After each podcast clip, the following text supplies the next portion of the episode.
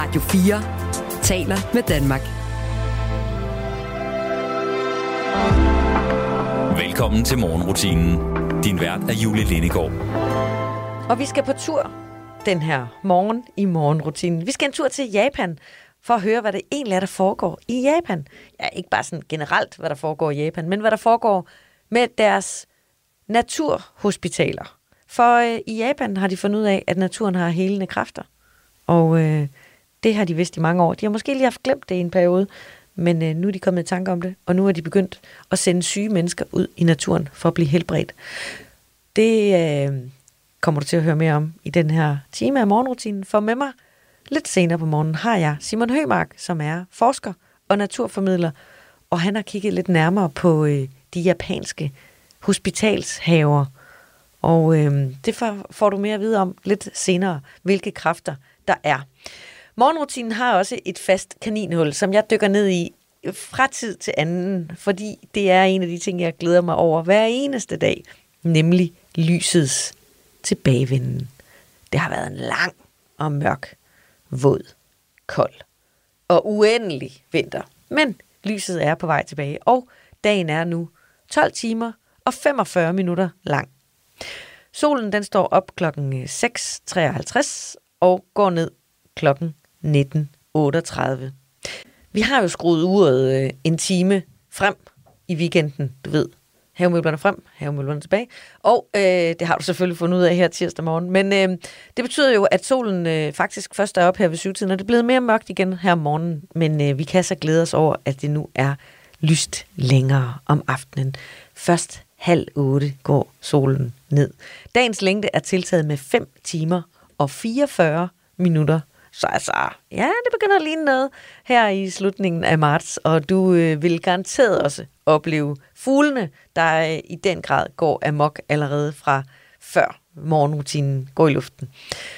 Nu skal vi høre et stykke musik. Altså, øh, jeg har fundet Brian Rice frem som det allerførste hit, du får her i morgenrutinen, som jo er fyldt med hit på hit på hit. Her er det Brian Rice med No Promises.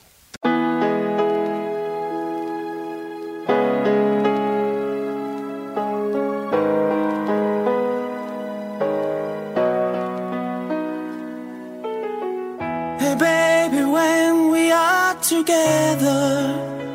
Do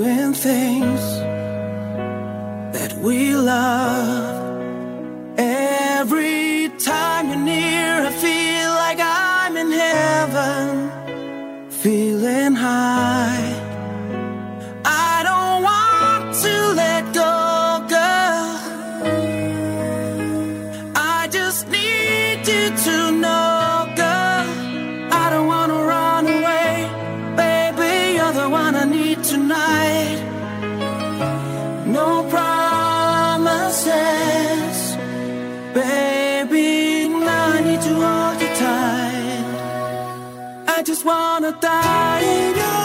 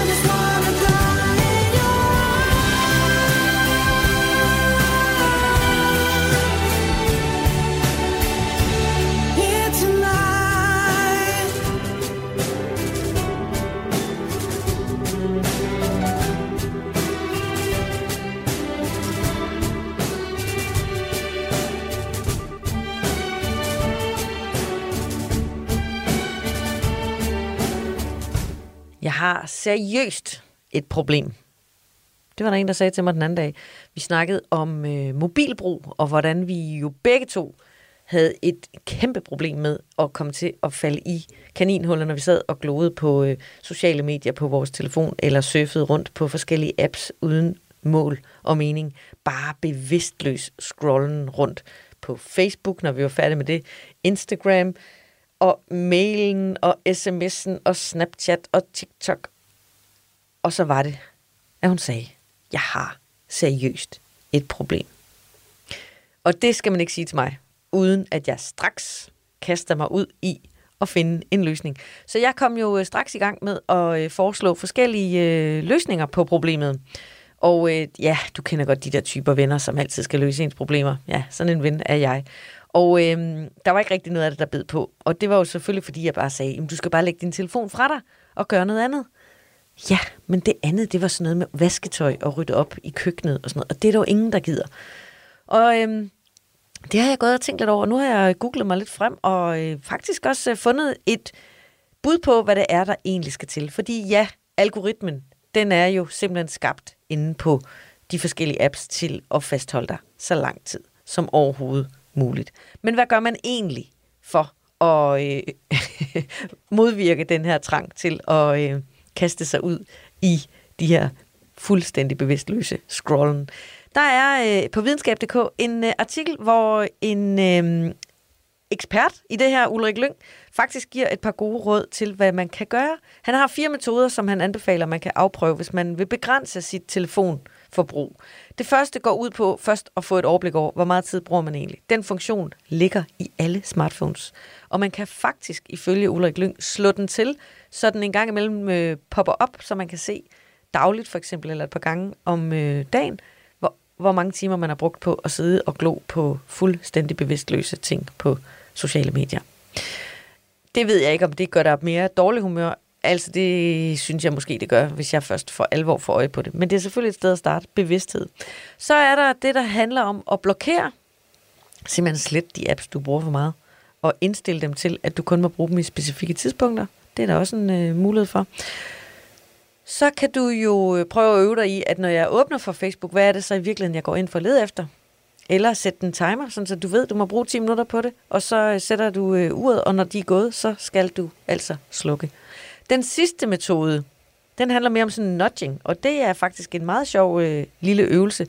Der findes en app, der hedder Forest, hvor man kan hente en, øh, en, en lille, ja, en lille, øh, sådan en lille nudging, du ved, sådan en, der lige øh, nøser dig lidt til at gøre noget andet. Og der kan du øh, gro et lille træ, når du har angivet, at du, øh, hvor lang tid du ikke vil bruge din telefon. Så kan du indstille på, den næste time vil jeg ikke bruge min telefon. Og så imens, så gror den her app en, øh, et lille træ. Og hvis du så tager din telefon og bruger den, ja, så dør det lille træ. Det er da nudging, der vil noget. Forest, den skal jeg helt sikkert prøve, og I kan være helt sikre. Jeg kommer til at sende den til min ven og sige, jeg har fundet løsningen her. Go Go Berlin, struggle is real her i morgenrutinen.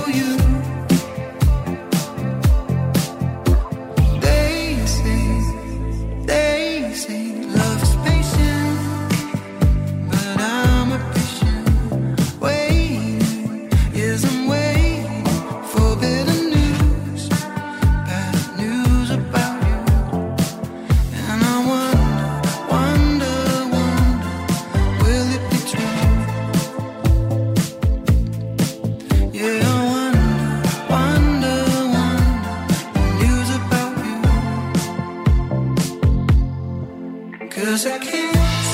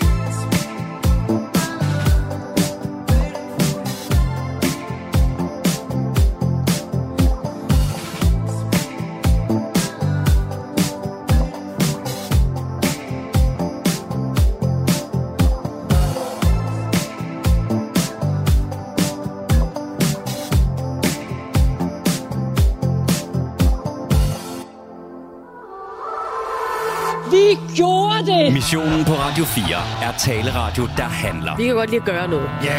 Yeah. Ik? Ikke bare tale. Fra mandag til torsdag kaster Amelie Bremer og Tony Scott sig over en ny mission. Vi to taler jo meget. Mm-hmm. Og så har vi en handlende kraft. Ja, ja. Jamen, sådan er vi fordelt det. Som er reporter Rasmus. Ah! Når det rigtigt bliver svært, så siger vi, og nu stiller vi over til dig, Rasmus. det skal du gøre. Lyt til missionen mandag til torsdag fra 15 til 17. Radio 4 taler med Danmark.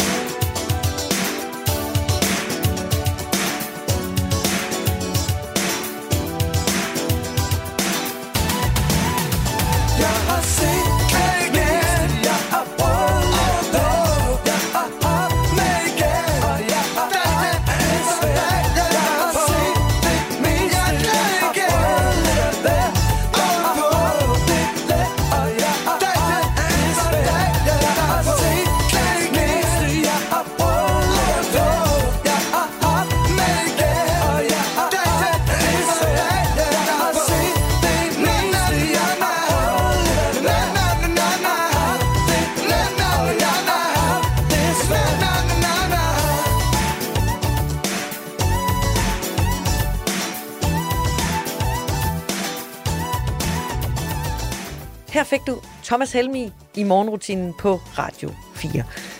Med mig i dag har jeg Simon Hømark, og øh, Simon han er naturformidler, forsker og øh, arbejder med naturens virkning på os mennesker. Ja. Velkommen til morgenrutinen. Tusind tak. Simon, vi skal en tur til Japan den her morgen, fordi ja. der foregår noget i Japan, som det er lidt langt væk, men som vi måske godt kan lære noget af. Ja. Hvad er det, der sker om, om, i, om i Japan? Jamen altså, øh, jeg har jo arbejdet med naturen i rigtig lang tid og fundet ud af, hvor, øh, hvor meget det kan påvirke vores nervesystem at komme ud i naturen. Og jeg troede, jeg havde opfundet altså den dybe tallerken. Men ja, så, det har man det jo med at tro, når ja, man lige præcis, mærker ja, noget på er egen genial. Ja. Men, øh, så Vi skal viser- alle høre om det. Vi skal Ja. ja. alle høre om det, og jeg øh, har simpelthen fundet mening med livet.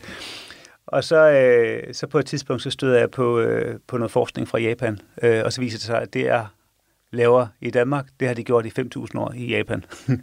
så det, Så kan man bare sige, ev. Der Øv. var andre, der kom før mig. ja, lige præcis. Men, øh, Men måske betyder det også, at du har fat i noget. Ja, lige præcis. Altså, det er der, og, det, og det har så altså, det har været et eventyr at dykke ned i, hvad er det, de laver i Japan, altså, og hvordan er det, vi kan lære noget af det, fordi at, øh, de har altså en, en helt unik, dyb kultur i at, øh, altså, at komme helt ned øh, og mærke sig selv, og så også at mærke den sjette sans. Den sjette sans. Ja. Hvor er det, øhm, hvad er det, de gør? Helt lavpraktisk.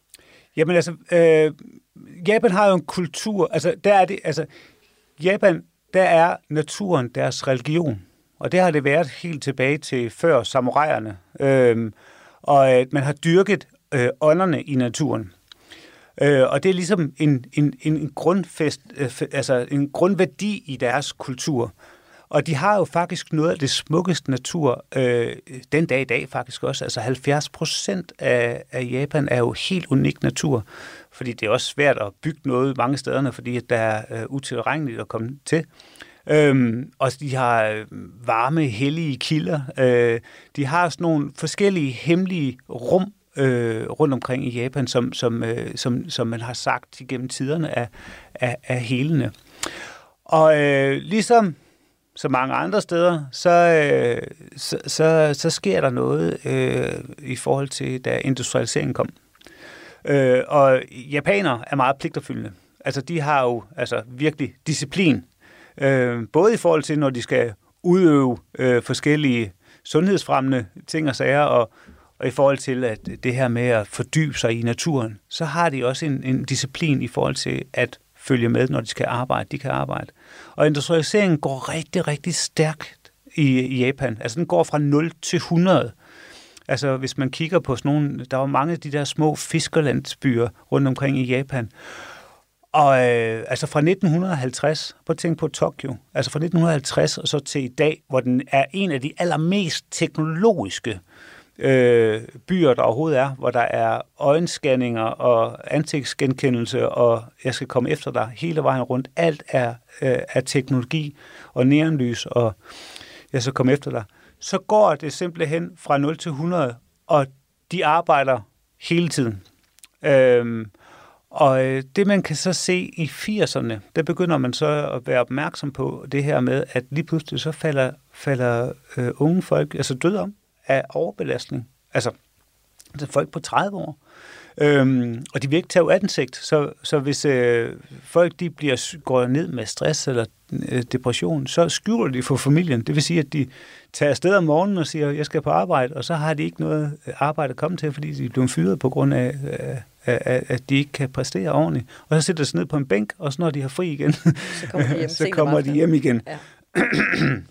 Og øh, det har jo gjort, altså, at, at rigtig mange japanere er ulykkelige. Altså simpelthen ulykkelige.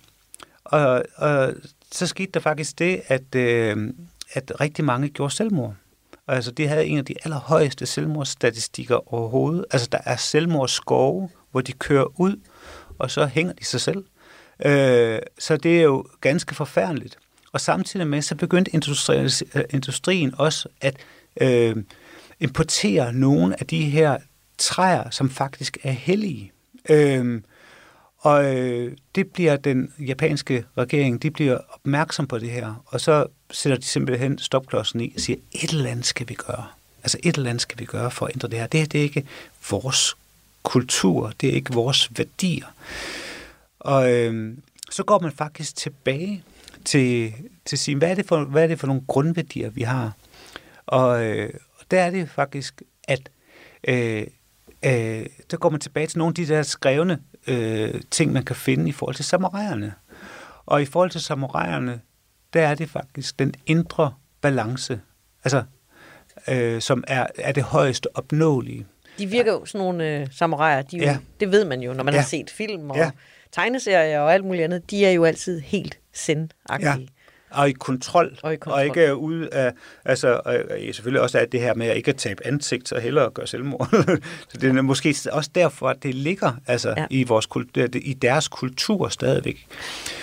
Men man bliver så enige om, at, øh, at man vil prøve at fremelske nogle af de her værdier, og, og øh, det her med at, at, øh, at få noget af det frem fra naturen, som, som, øh, som japanerne egentlig har dyrket og, og hvad hedder det, haft som, som religion i, i længere tid. Og så begynder man at øh, lave det, der hedder, altså man på dansk kalder man det skovbadning, forest bathing. På japansk hedder det shinrui yoku, og det betyder bade i skoven. Og jeg har faktisk holdt et helt foredrag omkring øh, Shingayoku på et tidspunkt, og så var der en dame til allersidst, der rækkede hånden op og sagde, hvordan skal den der skovsø se ud, man skal bade i? Og så har jeg holdt et rigtig dårligt foredrag, det er ikke det, det går ud på. Det handler Det- om at bade ude blandt træerne. Det handler om... Mellem træerne. Ja, det er så smukt. Det er endnu smukkere end det. Det handler om at bade i skovens atmosfære. Øhm, Så man kan sige, at svaret var, at hun behøver ikke at tage et håndklæde med. Nej, lige præcis. Ja. Det er, så, så det er ligesom, det er ligesom den øh, øh, es- essens, de, de prøver på, øh, at putte ind i, i deres sundhedssektor. Og det er blevet en national strategi, at, at øh, ligesom at indføre øh, Shinryoku. Og øh, den måde, man, man ligesom arbejder med Shinryoku på, det er, at man faktisk går ud, og så undersøger man, hvilken steder, der er mest sundhedsfremmende. Vi ved fra øh, nordisk forskning, at der er noget, der hedder supporting environment, altså støttemiljøer. Altså det er steder ude i naturen, hvor at, øh, der er mere sundhedsfremmende end andre. Man kan simpelthen måle, at vores blodtryk de falder, øh, når man er de her steder her. Og øh, der har man sådan tænkt sig, hvad, hvad er det der egentlig, der gør, at når du er lige præcis de der steder, så, øh, så har du en lavere puls, og din krop restituerer og heler bedre. Og så er man gået tilbage i til det, man kalder evolutionspsykologien, altså noget, du kigger rent evolutionsmæssigt. Hvad er det for nogle steder, at øh, vi, har, vi, har, vi har kunne overleve, slået lejr, og, og der er det, og genoplade på. og genoplade jo. Altså, du skal tænke på den hvor vi ikke havde en dør, hvor vi kunne låse, og der stadigvæk var sabeltiger og mammutter og, og hulebjørne, og jeg skal komme efter dig. Øh, der var det altså rart at finde et sted, hvor man kunne føle sig rimelig tryg. Øhm, så der, der var nogle steder, hvor man skulle kunne gemme sig. Mm-hmm. Og, der- der, og når man skal, der skulle være et sted, hvor man kunne gemme sig, så, øh, så skulle der være en, mange forskellige slags planter. Det skulle være meget grønt. Og øh, det skulle også være et sted, hvor der var noget ressourcer, altså mad. Øhm, så det er både et sted, hvor man skulle kunne gemme sig, og hvor der var mange ressourcer, så man kunne få noget mad. Og det er der der, hvor der er en stor biodiversitet. Og øh, til dem, der ikke ved, hvad biodiversitet betyder, så betyder det, at der er mange forskellige slags planter og dyr. Og det giver god mening. Hvis der er mange dyr, så er der også mange forskellige slags bær og, og, og rødder og frø. Og, og samtidig med, så kan vi fange dyrene, og vi kan også spise de her øh, bær og urter, og, som dyrene er. Så, det, så, det, så når vi ser sådan et sted, så ubevidst i vores krop, siger vi, okay, der er helle derinde. Jeg kan gemme mig, og, og, og, og der, der er mad nok. Og hvis der er grønt og frodigt, så er der også vand. Så vil der også være ristende vand fra en å, der vil være ferskvand. For ellers så vil det være goldt. Men samtidig med skal det også være sådan nogle steder, hvor at man kan gemme sig ind bag, og så kigge ud, og så se, altså have et overblik. Øh, så man kan se, om der kommer fjender, altså man føler sig i kontrol. Og de her steder har de så fundet frem til i Japan som sådan særlige steder. Ja, de, Og vi skal snakke om, øh, hvad man gør de her steder. Ja. Men først så skal vi lige høre Frølein her med, hvad vil du have?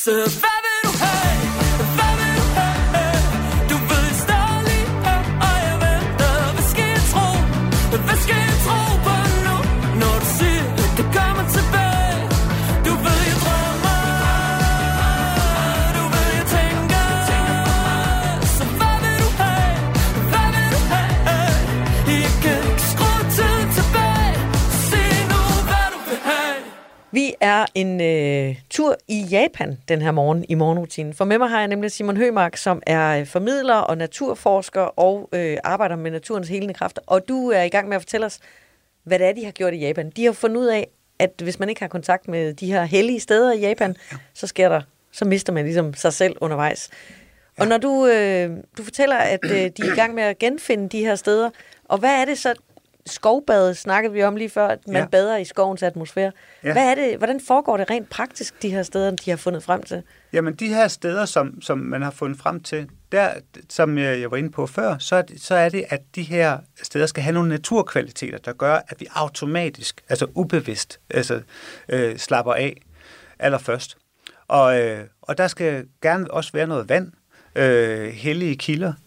Og øh, der har man simpelthen koblet noget af den forskning, der er, altså der man sådan genetableret den, den forskning, der er fra Norden og fra, fra USA, og så koblet med deres gamle viden omkring jamen, øh, de steder, hvor at der var hellige.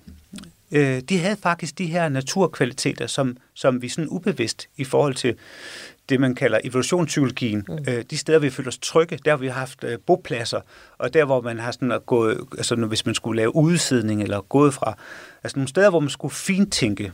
Øh, øh, og det passede med, at lige præcis de der hellige steder øh, øh, rundt omkring i Japan, de, de havde de her naturkvaliteter. Og så tænkte man, det var interessant.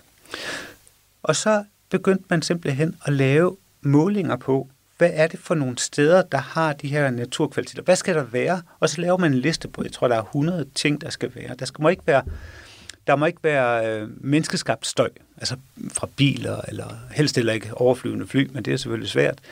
Men det skal kun være naturlyde, og der skal være den her store biodiversitet, og der må også gerne være varme kilder, og der skal være, at det skal være uforstyrret, det skal ikke være stressende folk, der løber og jogger rundt og sådan nogle ting her. Og så begynder man at lave sådan ligesom naturhospitaler. Så går man rundt og måler på de steder, der er i, i, i Japan, i den smukke natur, og så laver man simpelthen naturhospitaler. For, fordi så kan man komme ind fra Tokyo og komme ud, og så kan man blive målt for, hvor meget kortisol har man i kroppen, og øh, hvordan er ens puls og hvilepuls og alt det her. Og så kommer man så ud i, i, i de her områder her, og så måler man så på den, når man kommer tilbage igen. Og så kan man faktisk, faktisk se, at hvad det, at, at det, altså, det parasympatiske, altså det berolige nervesystem, det bliver aktiveret. Det var interessant. Så begyndte man faktisk i, i 80'erne, i 84, at lave forskning på det her. Øhm, og så begyndte man også at se på, hvad, hvad er det, man arbejder med det? Altså, hvordan arbejder samuraierne med det? Og, for, altså, også, altså alle de her, de her helte, legender, og, og, og det, gjorde man, det gør de simpelthen ved, at de laver det, vi så i dag kalder Qigong, for eksempel. Ikke? Altså kropslige øvelser, hvor man så ko- kombinerer åndedrættet og kroppen, men i symbiose med naturens rytme. Øh, Så det er jo en nogle el, øh, visdom, man har øh, inden for at arbejde med sundhedsfremme der. Og forskning viser faktisk, at der hvor man arbejder med, der er også Qigong-hospitaler i Kina og sådan noget, men at øh, Qigong har en sundhedsfremmende effekt. Der har man så, det kan man måle nu fordi man får masseret sine organer, og man får aktiveret det parasympatiske nervesystem. Man kan se, vagusnerven øh, stemmer overens med, altså hjernen og kroppen kan, kan arbejde sammen, og alt det her. Der er det, man kalder kohærens mellem hjertet og hjernen, og det er sundhedsfremmende.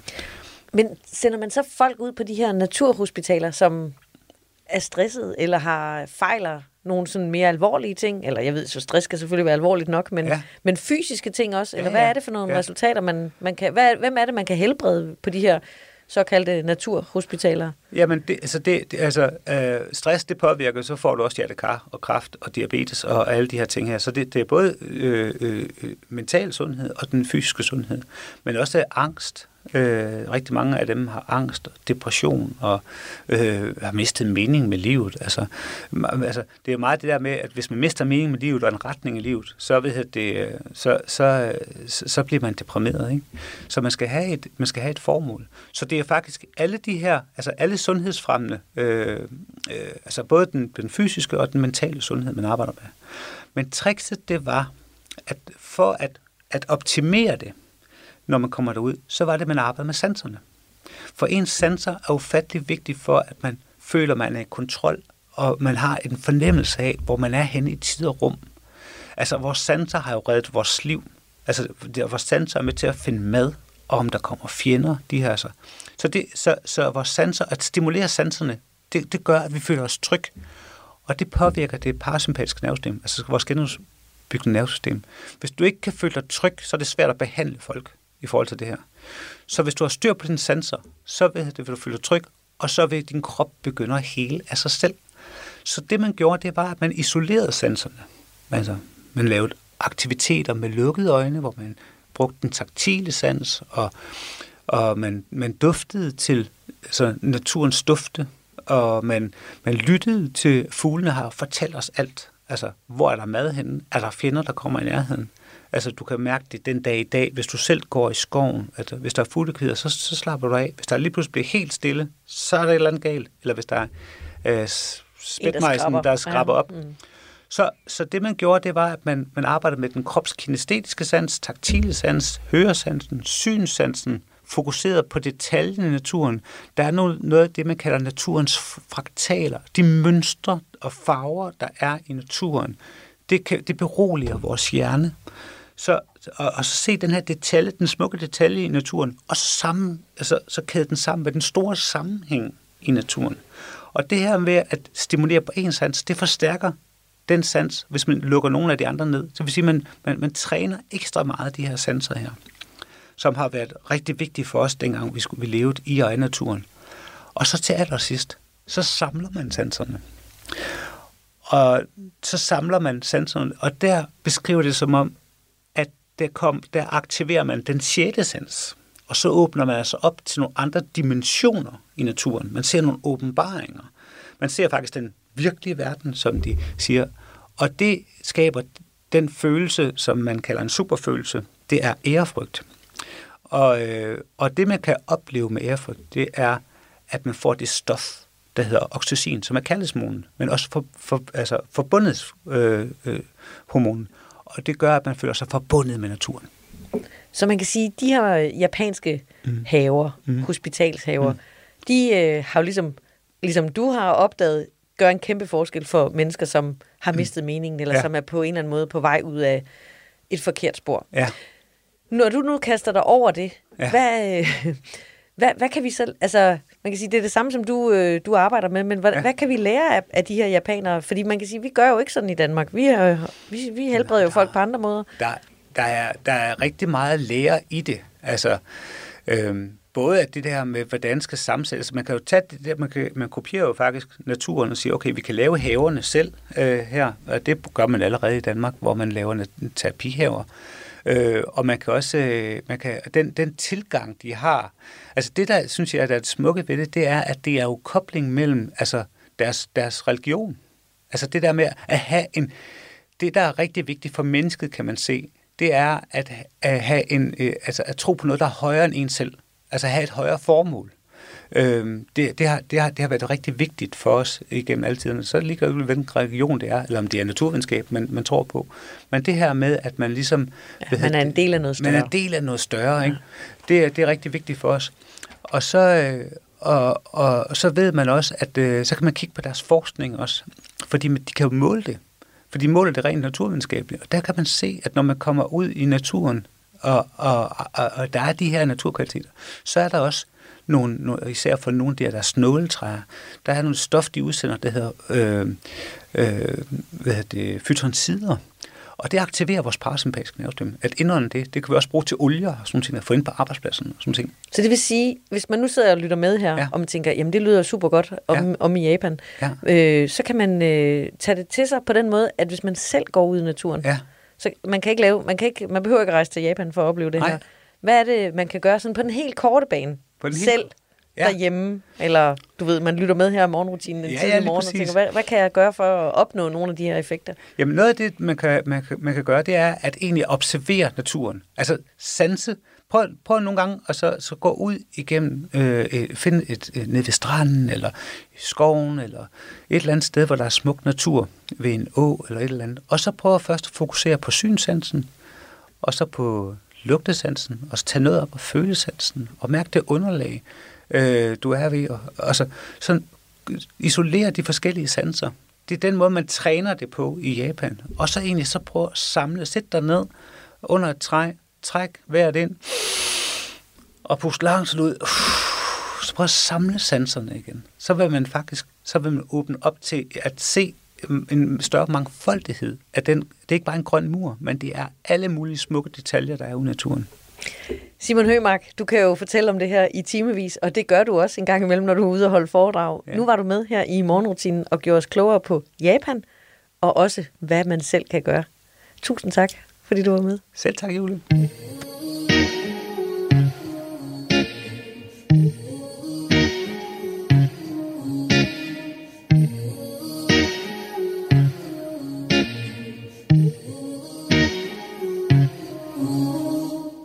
Hvis vi kunne klare det.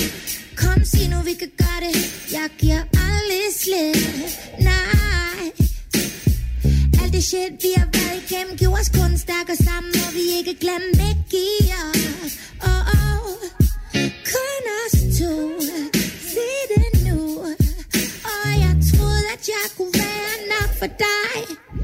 Kun os to. Se det nu. Ja, jeg troede, at vi skulle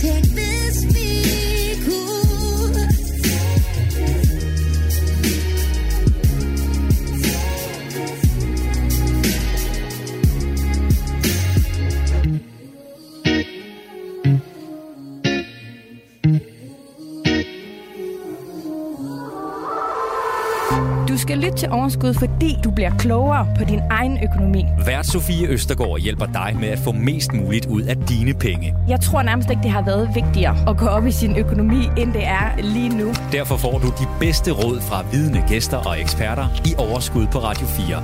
Selv den mindste økonomi, der kan man altså finde en lille bitte smule at rykke rundt på. Lyt til Overskud i dag kl. 13.05. Min tre bedste råd, det er gør det, gør noget og gør det nu. Radio 4 taler med Danmark.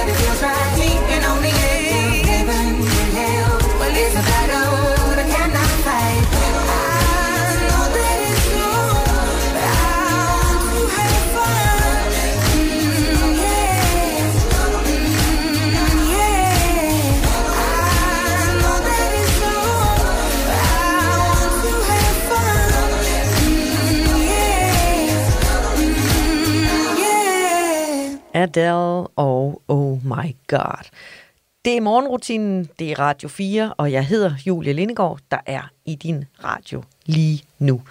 Jeg øh, havde lidt tidligere på morgenen besøg af Simon Hømark, hvor vi var en tur i Japan og tale om de japanske hospitalshaver, og hvordan naturen faktisk i Japan bliver brugt til øh, at helbrede syge mennesker.